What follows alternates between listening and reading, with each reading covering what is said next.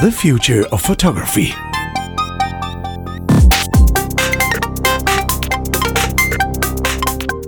Hello and welcome back to the future of photography. This is Chris Marquardt, and with me is the whole gang. Hello, Adrian.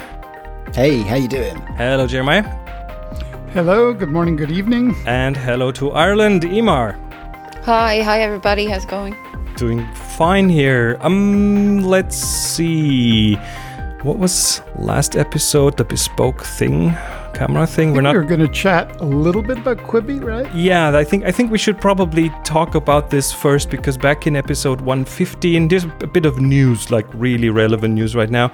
Uh, back in episode 115, we talked about Quibi, the Quibi standing for Quick Bites, a new mobile video service that um, I think content creators, famous uh, directors create and producers create like bite-sized 10 minute slices of episodes and stuff to consume uh, while you're waiting for the bus kind of thing is that right jeremiah See, yeah I, I, basically the the concept was uh, accumulate a tremendous amount of quote high quality content mm-hmm. serve it up in small bites and uh, this allowed the kind of culture of the short attention span to flourish in high quality. Of course, we all kind of conceived our thinking before it was launched. Um, when it was launched, however, the quality of storytelling within the piece demonstrated that uh, engagement for 10 minute dramas is absolutely ridiculous. And part of it, uh, Chris and I have discussed this. If you are that busy that you only have 10 minutes to kind of dig deep, uh, you're not going to be spending those 10 minutes uh, watching a half a act on a kind of what I would consider mediocre drama. Um, whereas uh, news can be effective, but why bother subscribing to Quibi? There's so much content out there. Why not get it from uh, YouTube uh, or any of the others? And if you're under, say, 20, you're watching TikTok for 10 minutes. Very so, true. I, I, I, think a billion and a half dollars will be pretty much down the window. And I can see the pivot now to television, however. So, so that's the uh, thing. That's the thing we're talking about. They just pivoted to something else, right? Yeah, I believe so. Well, at least that's what the article says that uh, that you shared with us. With us. Oh, I've, um, I've, I've missed that. So some of that some of that then because I didn't. Uh, so can somebody fill me in on that? Well, they're moving from iPhone only to um, television now. Isn't that Apple TV? Case? So Apple TV, like like streaming television. So right. the pro- the problem is they're competing with content that is so much more engaging and effective, and uh, just drama in and of itself requires a little more than a short story. Um, artificially plugged in for uh, you know a cliffhanger so uh, I, I think that there's a lot of misguided uh, approaches. They may correct. Uh, I did sample a lot of the shows or parts of them. Um, the most effective ones are nonfiction. Mm-hmm. Uh, I mm. felt that those really had um, better engagement. Uh, maybe because they were real. I don't know. So that's really interesting because the thing that caught my eye when we talked about this last time was this thing about when you switch your screen, because uh, it's designed for phones only. When you're watching landscape or portrait, you get different camera angles, and I thought that was. I, mean, I think we discussed at the time whether that was going to be really clever or a gimmick, whether it was going to be great or drive you nuts. And um, it, it sounds like that as a hasn't been enough to save them. well, th- that's a two-edged, double-edged sword here. Number one uh, if you are looking at your phone in a vertical way, uh, all you're seeing is the horizontal reframed and pushed in. That's it. There's no oh, different so it's a camera bit, uh, angle. Oh, okay. Yeah, it's a complete cheat. So then you think, well, why am I ever going to watch it uh, vertically? I just go landscape mode and I can see the whole shot. Um, so there's that. Um, the it, it did seem is, to me from reading the article that the guy who designed it designed it just for himself and nobody else really. so there's so always how, that risk. so how, how, could happens. they, how, to, how could they get it this wrong? That's my question because they're well, really burning money here, or they have burned a lot of money. It's worse than you think because the person who ostensibly invented this kind of rotational adapting visual is suing them and the courts are moving this through. They the the word is he may lose the lawsuit on the very technical uh, piece that they designed the app for. I mean what that means who knows? He'll probably have to then pay you know pay a big big license. The problem is it's misguided in the way that when you're selling advertising, uh, do you really want people to look at 10 minute pieces with advertising? If not, you have to pay an additional three or four dollars. So you're up to seven dollars uh, for content that I think is not that great. How did they raise it? Meg Whitman, Jeff Katzenberg. They've done a lot of stuff. Uh, they've had hits and misses, both both of them. And uh, content creators, of course, take the money and run. I mean, who's going to turn down, uh, you know, a mm-hmm. big payday to do something experimental? It could have worked, right. um, you know.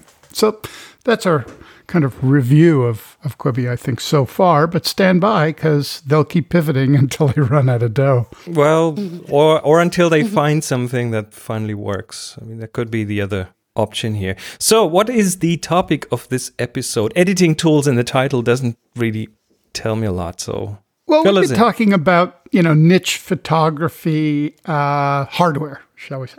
And I just thought that uh, there are niche editing uh, processes that may do one thing right, if you know what I mean. Mm-hmm. Um, and and I think in that way, I just thought I would bring up a few of my favorites, and we could discuss the effectiveness of all of them.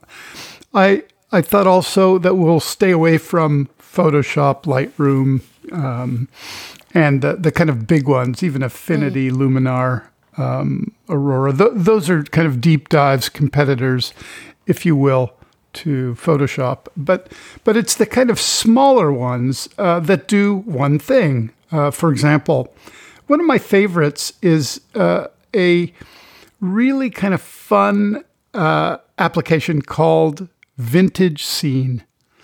And you'll never guess what that does. I don't. I well, I could guess, but I don't. I don't think I've ever heard of it before. Uh, it's very fun. It's very easy to use. Uh, it you know you import your picture and basically it gives you all kinds of very simple controls of how to create a uh, a photo that looks aged and that you know with paper or stains or you know crumpled you know old film stocks and whatnot. It's very very fun uh, to kind of look at pictures that may be kind of cold or a little bit boring, and you apply this kind of like um, ancient aesthetic to it as a filter, effectively, and it becomes something else. It, it, it we react to the image in a very, very different way. And we've talked about this on the show. Why do older images or images that are 100 years old have a power that maybe a modern image doesn't have? Um, and and so I think that there's there's a lot of, of, of fun effects to play with here, and you can import from your iPhone or you know from your um, photo library and and really noodle around with it. It's it's really really fun. Cool. I didn't it's example, Is it adding an example something? of doing one thing right? if you're mm. going to build a small application, uh, do you know make it uh, make it work in a very uh, intuitive way, so that there's very little um, friction uh, between uh, using it and having to learn it. And, and I mm. think that is where the differentiation of a lot of these hmm. small um, as piece long, of software as really long as, as long as you have a one tasker, uh, the learning curve will be reasonably low or flat. Yeah. Yeah. Yeah. Sure. There, there's something called uh, uh, Silver Efex Pro. Um, I think it's, it's part of the Nik suite. Oh, that's been a, yeah, and that's been around for a while. It's been around for a long time, um, and it, it works as a plugin or a standalone. Um, and you know, there's a it's a, a beautiful way to convert color images to black and white. Gives you a lot of um, of kind of what I would consider in the mid tone effects of how to kind of bring out different zones and there's also filters um, that you know allow you to kind of emulate different film stocks but it does a much better job at doing that than i think photoshop does um, alone just by sliding a, a, desaturation slider off. It's probably the um, one tool out of the Nik suite that um, stands out for me. That uh, if if the Nik suite, if I had to choose one of their tools, that would probably be the one. Even though, I mean, if you if if you shoot film yourself and you look at the emulations, it it's it's never the real thing, but it is getting really close. That's, that's yeah, an interesting. You getting, like that one, Chris? Because I think I think possibly, even though I don't do a lot of black and white, that would be. Uh, and I haven't played with the Nik suite for years, but I did like Silver Efex. I tell you, the the sweet spot for me though in, in all of that stuff is the way that they do uh, what the selective edits. Um, where the, where you pick a point, uh, and then you have a radius out that picks tones ar- around that point, um, uh, and you know you don't have to worry about feathering or blending or anything like mm. that it's it, it's all just in, incredible um, and uh, I remember using that and I use it uh, a mobile a lot with Snapseed of course because that technology made it into Snapseed when when Google bought the Nik uh, bought Nik. Did they buy? Yeah. Um, who, who, owns it now, Jeremiah? Is it D, is it DxO? Oh no, wait. It's Google, sold yeah. again? Wasn't it? Sold yeah, it got again? sold again. Yeah. Was it? I think it's DxO. DxO I think. Yeah. yeah. Well, yeah, I was going to talk about DxO, but I, th- I don't know who owns DxO. I mean, DxO is something that I, I've been using for a long time. I, I really have to admit, I don't use it very often anymore. But when it came out, it came out with one of the first film emulation um, pieces of software that did a again a reasonable job at emulating um, so that if your aesthetic was kind of focused on a say an agfa kind of you know mid 80s ad, agfa you, you you could you could get pretty damn close. And with a lot of tweaking it would be hard to really uh, see the difference except in the kind of overall tonality and contrast that film provides as opposed to digital. But um, you know I, I, experiment a lot with these kind of film emulations, and I'm always interested when I kind of shoot film and then shoot a similar image uh, on digital, how close I can get, and which one I actually prefer now, because that's the other thing, um, is the preference as uh, my eye gets more accustomed to the the kind of conditions of digital over the last 10 years. I, I, think it's a bit more than just the, the, your eye getting accustomed to it. I think the tools are improving, aren't they? So you know, for uh, it, the, the, there's definitely a, a, change to you know to what you can create with digital tools now than, than what you could ten years ago. Uh, you know, without without question, I've been using Photoshop since it came out. So it's like what 20, so, 25 years ago. So we're we're talking uh, laptop, desktop based systems. But Emer, question to you: uh, mm. How how much of the um, editing do you do on a mobile device versus your bigger computer? One hundred percent. So, yeah. so most of the discussion so far hasn't really affected you whatsoever. no, actually, and that's I, I, I kind of explored everything, all of Jeremiah's suggestions here, and um, mm-hmm. I noticed that a lot of them are desktop based. So, but there was a couple that stood out to me, like um, I think the Silver Efex Pro really jumped out at me because I, I am a real culprit of just sliding the desaturation bar down when I want a black and white image. Um, so I, would be very interested to try that and just, you know, as you mentioned there, Adrian, the kind of tonality thing, the, the kind of that granular level of control sounds really nice.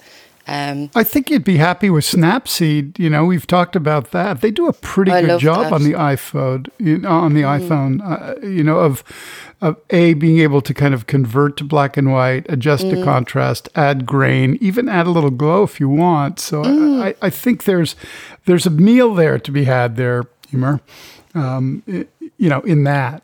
Um, there, there's something called tonality. Uh, there's something called noiseless. Guess what that does? Um, uh, so the, these are all kind of designed to focus on one thing. But if you're talking about one thing, there is an AI um, company uh, called Topaz. I don't know if you guys are, are familiar with that. Yes. But they're starting to make some very interesting uh, software programs. Again, these are I, I think they're more CPU based and they're they're a little more robust. But one of them in particular is called AI Gigapixel, and it's designed to take a picture, say uh, that you've kind of created on your phone or not, and do an, a massive blow up um, with all kinds of kind of uh, in in software tricks to you know uh, negate the effects of kind of overly pixelated images.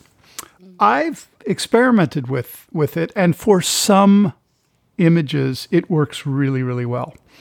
The problem is what it does, and there's that issue in Photoshop too when you kind of do a very big blow up. I'm not talking about two or three hundred percent. I'm talking about say five or six hundred percent, where there's a kind of a creaminess uh, where it where it smooths out the pixels in a feels like an artificial way, so it smears them. So it So looks like it's it's plastic wrapped, right? Kind of. Yeah, yeah. It's isn't isn't the AI comp? I'm I'm not sure. I mean, I've, I know that uh, a while ago, someone uh, some university came out with an algorithm to blow up things, and then if the detail wasn't there after the blowing up, the software would use a, a an AI to kind of invent what's there and We would we talked about that. we on the talked show, about this we? on the show, yes. And uh, I, I was wondering if Gigapixel AI by Topaz, if it does something along those lines, if it adds artificial information that just fits there, or doesn't do that. No, it doesn't do that. And that's really the, uh, again, I don't want to say that it's a shortcoming because I don't think that they uh, announce themselves as the be all and end all. Um, but in comparing kind of big blow ups uh, to what you would be able to do on just using Photoshop, for example, uh, with image scaling, uh, and and you know gigapixel, I, I think that you would find them similar, but using different processes.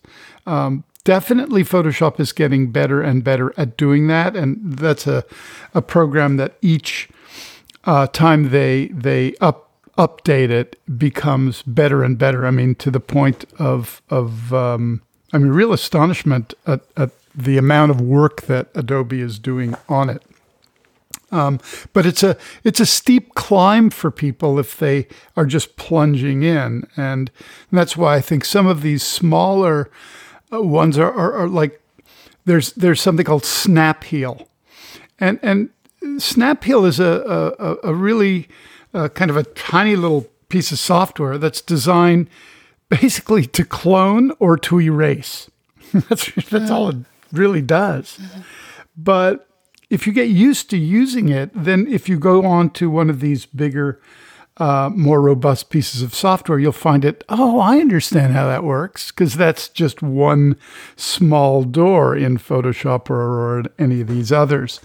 So, I I I actually encourage people who are not. Um, used to or comfortable with using some of these overwhelmingly complex uh, um, photo editing um, pieces of software to start small and start to explore one thing that they can do with their pictures that that can change it or adjust it and then once they get comfortable with using a few of these they'll go oh maybe i'm ready to get something bigger and more robust it won't feel so overwhelming And sometimes Thoughts? that's all all you need, right? Yeah, So- just to take the fear out of it, isn't it? Because yeah, these things can be quite uh, intimidating. Um, I you know I, I I don't know Photoshop very well, um, uh, and I find it intimidating.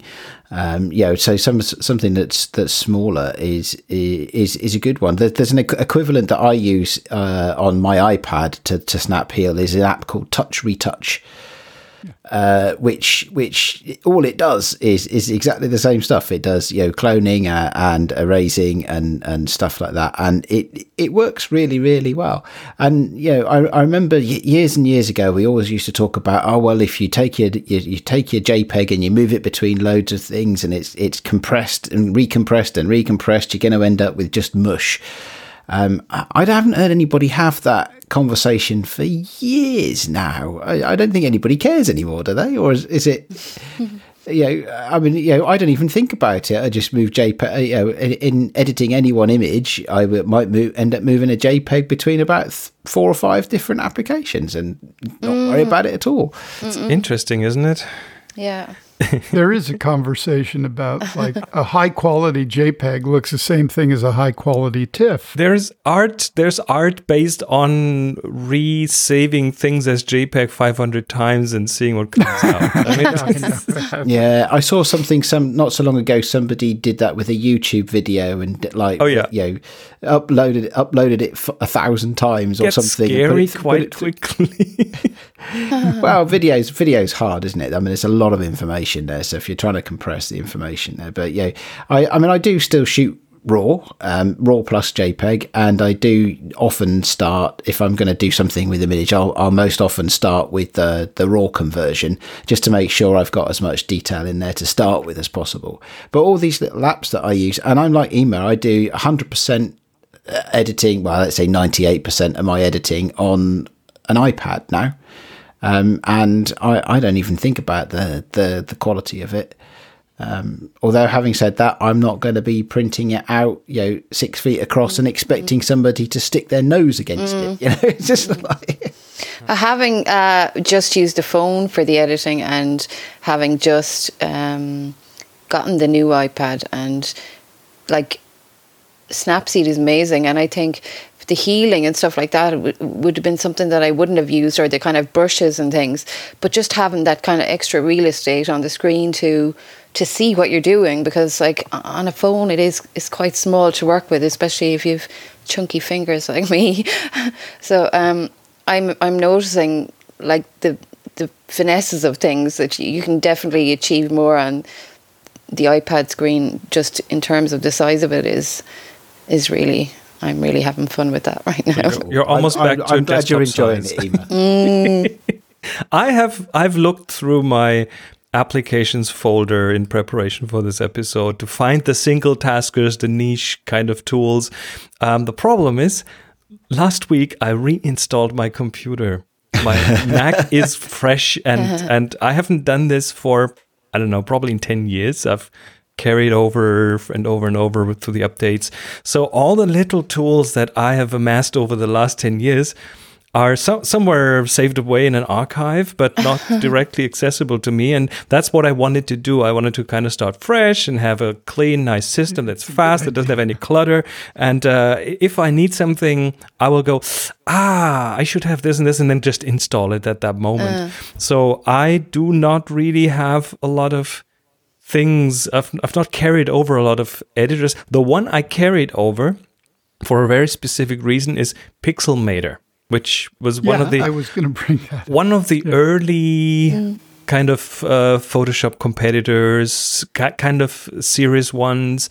Um, but the reason I have carried it over is not that I that I use it to edit, but it adds a functionality to your Mac in Automator, which is an automation framework in in the Mac. So and the functionality is it allows you to automatically add a watermark, a transparent J, a, PNG or something into the corner of an image. So, um, what you can do is you can do what's called a folder automation. So you drop a picture into a folder, Automator picks it up, puts uses Pixelmator to put the watermark on it, and moves it to another folder. So it's kind of a drag and drop uh, simplification of a, of a task that I have to do over and over again. I knew there was a reason I kept it on my computer because I can't think of a reason to use it. that is I've my reason it. for Pixelmator. Yes. That, that's a, that is a niche use case, definitely. I think that definitely qualifies, Chris, even though Pixelmator is quite a full functional program these days. wait, wait till we get to the Pix because there's an even nichier one Well, there. I I, ha- I, I have my favorite my favorite um, niche piece of software for photography, and it is it's it's a little bit different because it does not use my image to create something new, but it actually uses images that I find to integrate into a process, and I'm going to explain what it is. It's called Image to LUT. Uh, Image number two L U T. Lookup table is is a LUT. It's lo- lots are from from from the video world. Yes, but frequently now used Yes. in color correction. Uh, Photoshop has a fantastic integration of LUTs. And w- what you can do with that is you find a photo and you go, oh my God, look at the overall tonalities, a mixture of kind of purple, blue, and red, and just this a little cyan, cyan in, in the shadow. And just, you know, take a screenshot of it, feed it to um, image to LUT, and you will get a basically a lookup table that uses that tonality processed from the photo, which you can then save in an archive. And you can apply that and adjust that uh, in various uh, pieces of software. I use, uh, certainly, I use um, Photoshop for that. But in filmmaking, we often will, uh, with the cinematographer uh, during the pre production process, is create our own LUTs uh, for the lab so that when we digitize um, our our shoot, uh, we can just send them the LUTs we want, and the dailies arrive, you know, reasonably timed or color corrected to where we want them. And then later on, we'll do secondary color correction. But I find image to LUT is something that is absolutely wonderful and a fantastic piece of niche uh, I'll call it editing, but it's a overall kind of friendly way to kind of uh, celebrate the looks that other people create and integrate it into your own work. Do, do you know what? I have to say, I actually have this piece of software.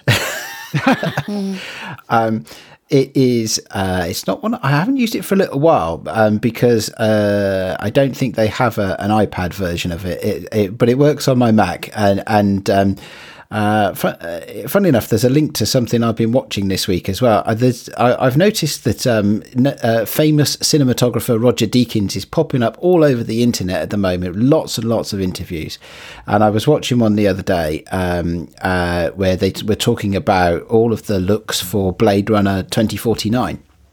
Um, and I actually remember trying this shortly after that that, that film came out, taking a uh, finding a screenshot on the internet somewhere, and it was of the really orangey red shots that they sh- uh, supposedly in in Las Vegas um, uh, in that movie, uh, and uh, you know try you know actually trying to extract that that orange look uh, from from the image into a LUT, and it was quite. Um, uh, it, it, was quite interesting actually. It's a really good tool, really good fun, and you can play around with it a lot.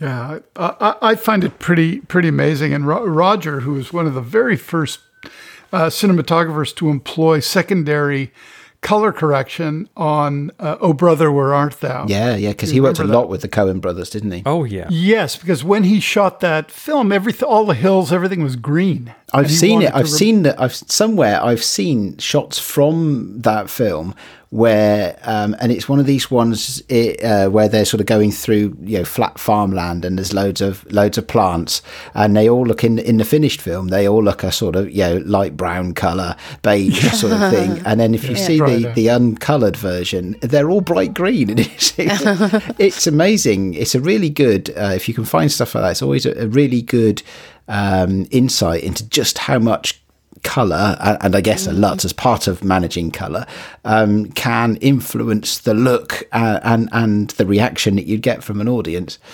I th- I think what we're trying to, to get here doesn't matter if you're shooting on an iPhone or a GoPro or a you know a large format camera or whatever. That the the intent, uh, the artistic intent of what you want to feel out of the final image, and I, I use that uh, embracingly the feeling you have when you look at it, is something that uh, confident imaging um, will get you so far in terms of the capture. But there is the whole world of opportunity to explore what's really in that image um, and pull out and experiment and fail and succeed in finding a not only a visual style, but but which you know we could argue is style an application of technique, or is it just something that kind of moves through you uh, uh, as a point of view, which employs a lot of different kind of aspects of the photographic process. But the editing uh, process itself, I find to be a um, a, a, very relaxing and exciting and also a, a, process of discovery. And so these small little niche pieces of software often kind of explode our appreciation of our own work. And I think that is uh, something that is well worth exploring no matter how complex or simple it is. Yeah. And, and it can be fun. Yeah, fun. yeah, it's just, just the main just, thing. You know, it's one of the things I like about editing on the iPad. I don't know if Emer, if you're finding this mm. now, now, but the, the, one of the things I like is that you can just sit on the sofa oh, uh, with, with yeah. an iPad and an Apple Heaven. Pen and play. yeah, and play. Yeah, yeah, yeah. No, I completely agree with you. Um, I can just lose um, when I do have any time. I can just lose an hour, just like it's gone in the Very blink of an eye. Very. yeah, yeah, yeah. And, and, I, and I really am favorite? only get coming to grips with it at the moment, and I and coming to grips with the higher resolution that I have because I'm not used to it. All the power at your fingertips, little bit too sharp. Stuff. so I've got to I find myself kind of texturizing things because, like, they don't look right to me because they're, they're too sharp or too much detail almost. So, Emer, do you use any, let's call them single taskers on in your iOS workflow on the photos? Like, it's individual apps that you branch out to to do just one single thing in? Uh, yeah, I would say textures particularly. Um, like I do love I love Snapseed for it's just that it covers so much that I don't need to go to any kind of um, single task things. But um, Mextures I go to a lot for texture. Mextures, okay. Mextures, it's it's beautiful. It's lovely. Um, and there's loads and loads of things you can do with that.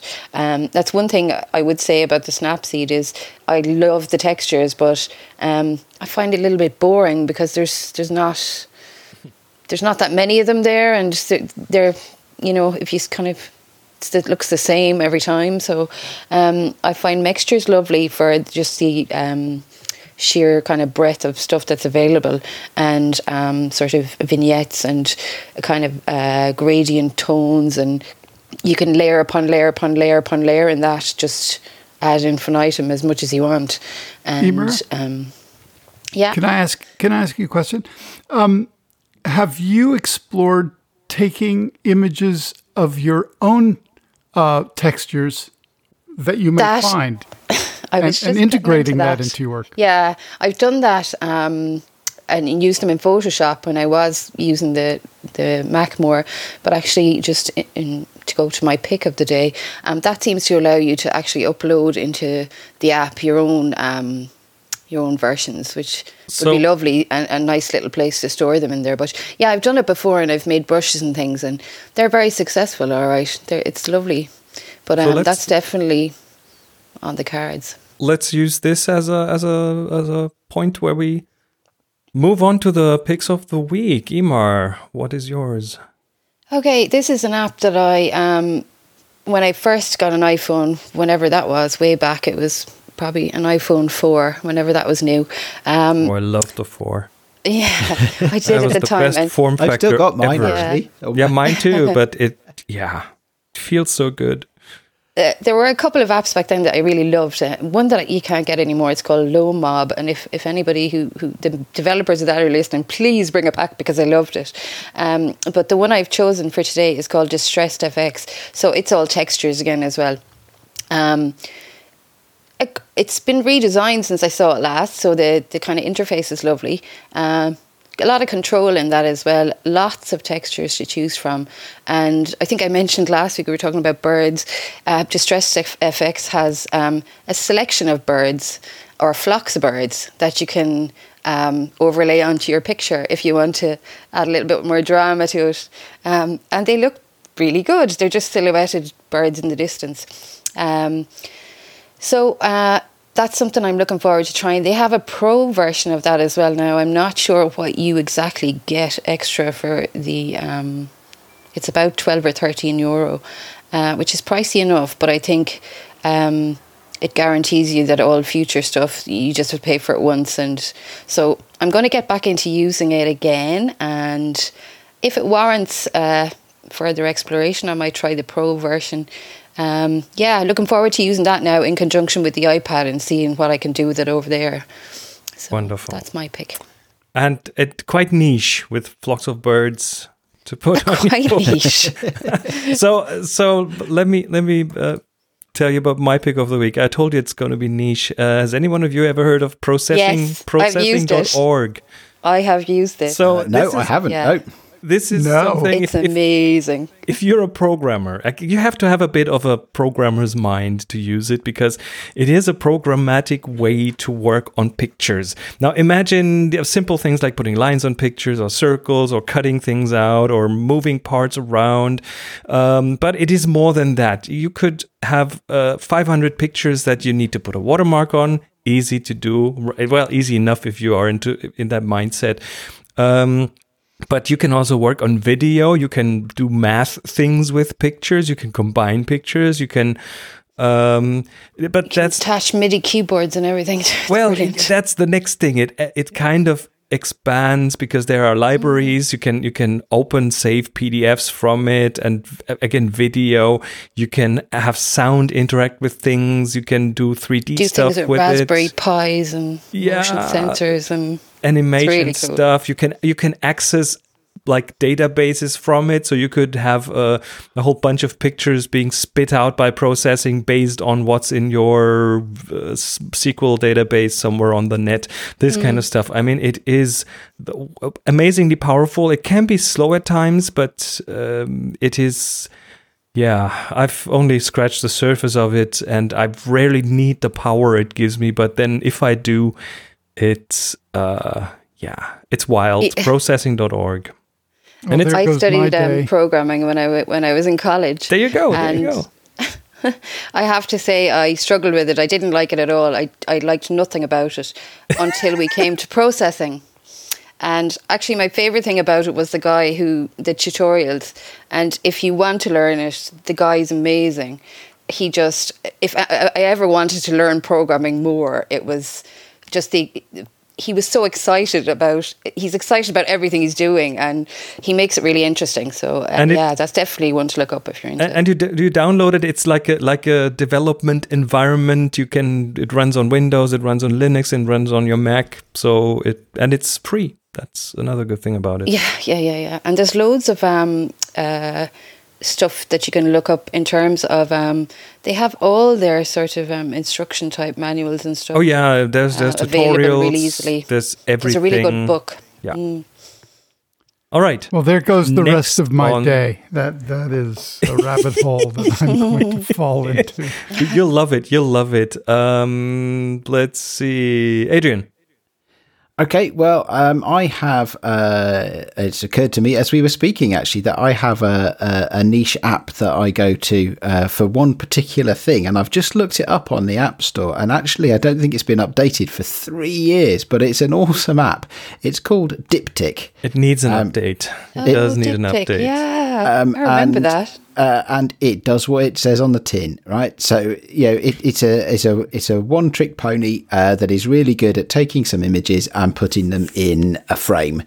Um, and uh, you know, uh, and I I use it actually just for especially when I'm doing things I want to print out for other people where I want to yeah. So I want to yeah. Let's say I've been to see I don't know some family and I have there are three children and I want to put something together that has photographs of the three children, print it out on, on a six by four or whatever and send it to them. Um, and it's really good for that sort of stuff. And it's um, it's not flashy. It is quite old fashioned, um, but it's quite flexible if you pay the the the three pounds or whatever it is that they they actually ask you to pay. It's my go-to when I need to put two things side by side.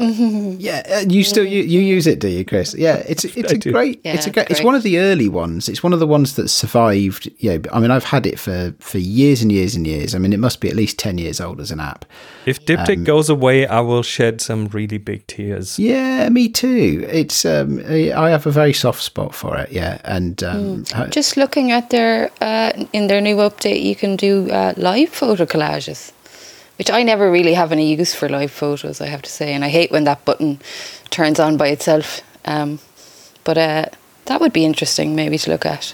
A little bit different. Yeah, yeah, as, as, and uh, yes, I think as you, say new, as it's telling me on my phone actually that the last that that, that, that particular update was Yeah, three years ago. it was ago. three years ago, But, yeah. but you know the the uh, the fundamentals haven't changed since then, and and I'm trying to racking my brains trying to think of all of those apps that I used to use, you know, in 2009 or whatever, you know, like doing doing uh, you know pho- pho- photography on my iPhone 3G, you know, with its two and a half megapixels or well, or two and a half pixels, maybe I don't know, but it's uh, yeah, that dip Diptic definitely one of my favourites still.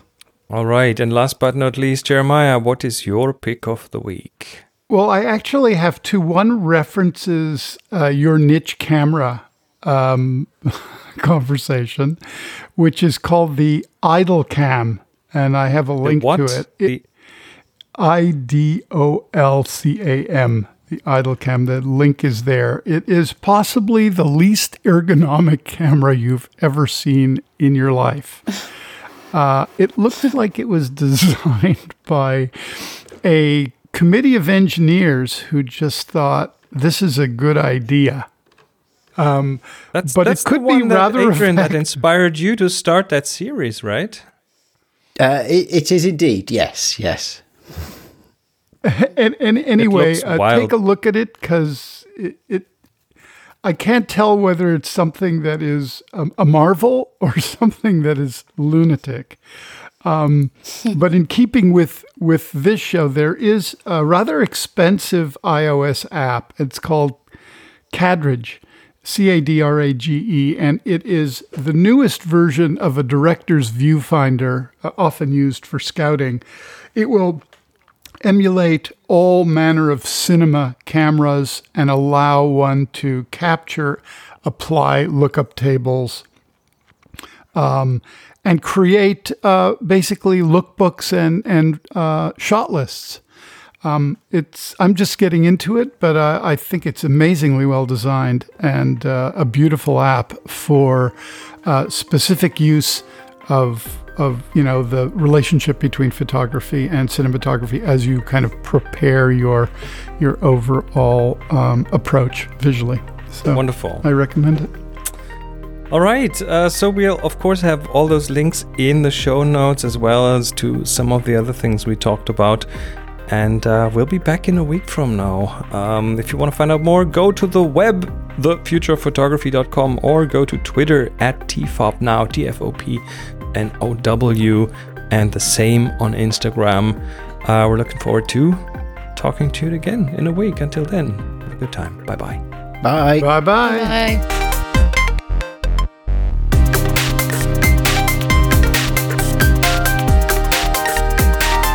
You've been listening to The Future of Photography, a production by Adrian Stock and Chris Marquardt. Subscribe to the show wherever you get your other podcasts. Find the show notes and more information at thefutureofphotography.com.